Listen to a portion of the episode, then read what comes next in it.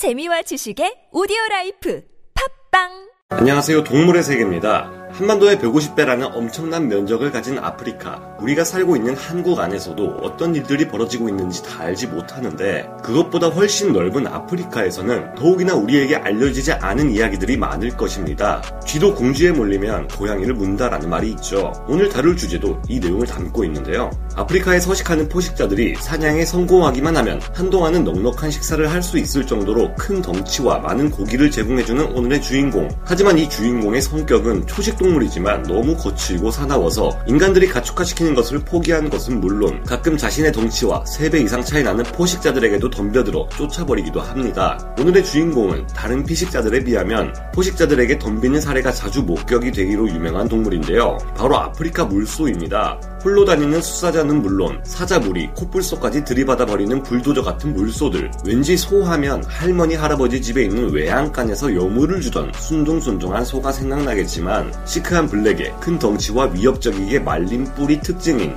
아프리카 물소를 본다면 얘기가 좀 달라집니다. 몸길이 1.7m에서 3.4m, 몸무게 250kg에서 900kg, 최대 1톤까지 나가는 이들은 포식자들을 피해 달아나기 위함인지 큰 덩치에도 불구하고 시속 50km의 속력을 낼 수 있는 어마무시한 생명체입니다. 사실상 실제 덩치로만 따져봐도 아프리카에서 코끼리, 코뿔소, 하마, 기린 다음으로 5위에 랭크될 정도로 거구인데요. 이런 물소가 시속 50km로 달려와서 부딪힌다면 처참한 교통사고 현장이 따로 없죠. 만약 이 물소의 몸통 박치기를 운 좋게 피했다고 한들 방향 전환이 빠른 이들은 이리저리 몸을 돌려가며 쉴 새 없이 공격해 상대방을 지치게 만드는데 선수입니다. 특징을 살린 첫 번째 아프리카 물소의 몸통 박치기 공격, 다음엔 사나운 뿔 찌르기가 시작되는데요. 큰 뿔이 달린 머리를 밑으로 쳐박았다가 치켜들며 날리는 뿔 찌르기는 웬만한 맹수들에게도 치명상을 입힐 수 있을 정도로 강력한 공격이 됩니다. 역시 그 머리 좋은 인류들이 길들이지 못한 데는 다 이유가 있는 것 같은데요. 아무리 큰 덩치와 뿔이라는 강력한 무기가 있다 하지만 지역에서 최상위 포식자인 맹수들을 어떻게 저지할 수 있었을까요? 아프리카 물소들에게 가장 많은 굴욕을 당한 맹수라 하면 사자를 빼놓을 수 없을 겁니다. 남아프리카 크루거 국립공원의 한 수사자는 마치 애니메이션 라이언킹에서 무파사가 죽음을 맞이한 장면을 연상시키듯 처참한 죽음을 맞이했는데요. 스카의 계략에 협곡의 절벽으로 떨어져 협곡으로 무리지어 이동하는 누떼들에게 짓밟힌 무파사. 2014년 크루거 국립공원 에 살던 한 떠돌이 수사자는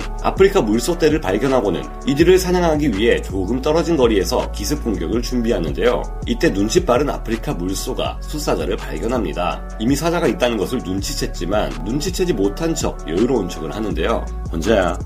어, 아직 싱글이야. 수사자를 향해 눈치를 주는 아프리카 물소. 겁이 없는 건지 믿는 구석이 있는 건지 조금씩 수사자를 향해 다가갑니다. 수사자는 눈앞에 사냥감을 두고 가기엔 미련이 남았는지 민기적거리는 순간 아프리카 물소 떼들이 일제히 수사자를 향해 달리기 시작합니다. 50마리가 넘는 아프리카 물소 떼들은 일제히 수사자를 질근질근 밟으며 지나갔고 어마무시한 숫자의 물소들이 광란의 질주를 하고 지나간 자리에는 처참히 죽은 사자의 시체만이 남아 있었습니다. 이를 목격한 사진작가가 찍은 사진에는 극명히 대비되는 물소떼의 늠름한 모습과 사자의 처참한 모습이 담겨져 있었는데요. 사냥당하던 입장에서 반대로 포식자를 사냥한 후 찍힌 아프리카 물소의 모습에서 위풍당당함이 느껴집니다. 이 외에도 아프리카 물소를 사냥하기 위해 달려들던 암사자 무리가 오히려 아프리카 물소의 뿔에 들려져 놀이기구를 타듯 하늘을 날아다니는 암사자의 모습. 케냐의 마사이마라에서는 아프리카 물소를 사냥하기 위해 다른 동료 3마리와 함께 사냥을 나온 수사자가 순식간에 물소 떼 500마리에게 둘러싸인 아찔한 상황이 펼쳐졌는데요.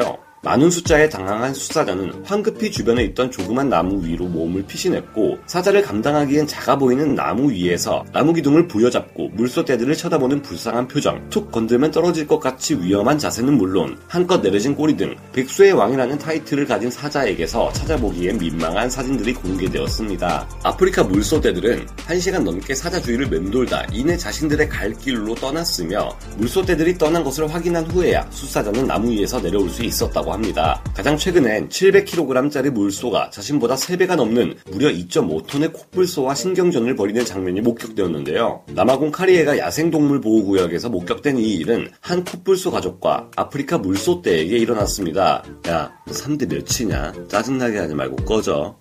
아이, 뭐래. 홍매돼지 같이 생겨가지고. 함들까? 무슨 이유에서인지 평화롭기만 한 주변 상황과는 다르게 이 둘은 서로의 뿔을 부딪히며 힘싸움을 멈추지 않는데요. 역시 체급 차이를 무시할 수 없기에 이 둘은 부딪힐 때마다 아프리카 물소의 앞발이 번쩍번쩍 들어 올려주고 맙니다. 아 언제까지 어깨춤을 추게 하려고 그래. 얼른 가 비보지 말고. 어여 내가 가진 것은 자존심뿐이요. 이것을 빼면 시체다 이 말이야. 시간이 흐름에도 둘의 힘겨루기가 끝날 기미가 보이지 않는데 그 순간 아프리카 물소 때의 움직임이 심상치 않습니다. 주변 에 퍼져 풀을 뜯어먹고 있던 물소들이 하나둘 콧불소와 힘겨루기 중인 물소를 향해 모여드는데요. 어...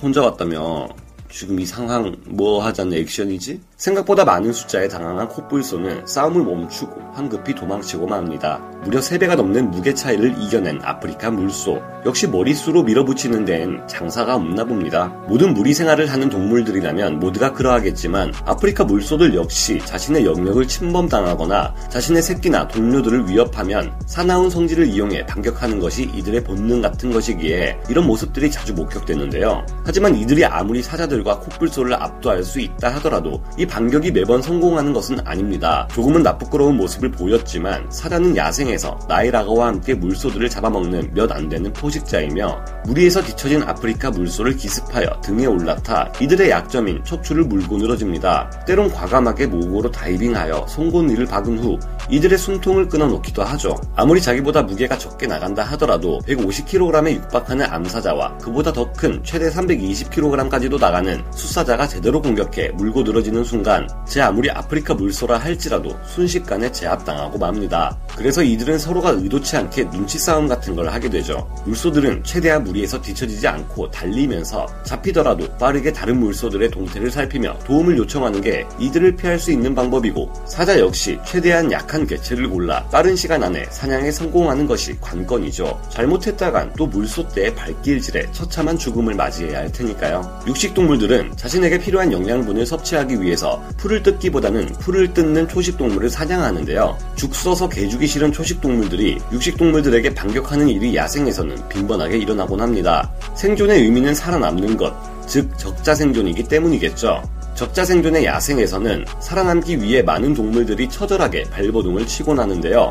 이런 야생을 볼 때마다 우리 인간들의 사회가 생각나기도 합니다. 우리도 사회에서 살아남기 위해 엄청나게 많은 노력들을 하고 있잖아요. 직장 상사 눈치 봐야 하고 아래 직원들 눈치도 봐야 하고 인사고과 평가 잘 받아보겠다고 일 마치고 스펙업 하려고 외국어 공부도 하고 자격증도 따고 이건 뭐 적자 생존이라는 말은 야생에서만 적용되는 것은 아닌가 봅니다. 자신의 아랫사람이라고 해서 배울 게 없는 것이 아니고 동물이라고 해서 배울 게 없는 게 아니듯이 오늘도 동물들에게서 살아가는 꿀팁 하나 배워갑니다. 동물의 세계였습니다.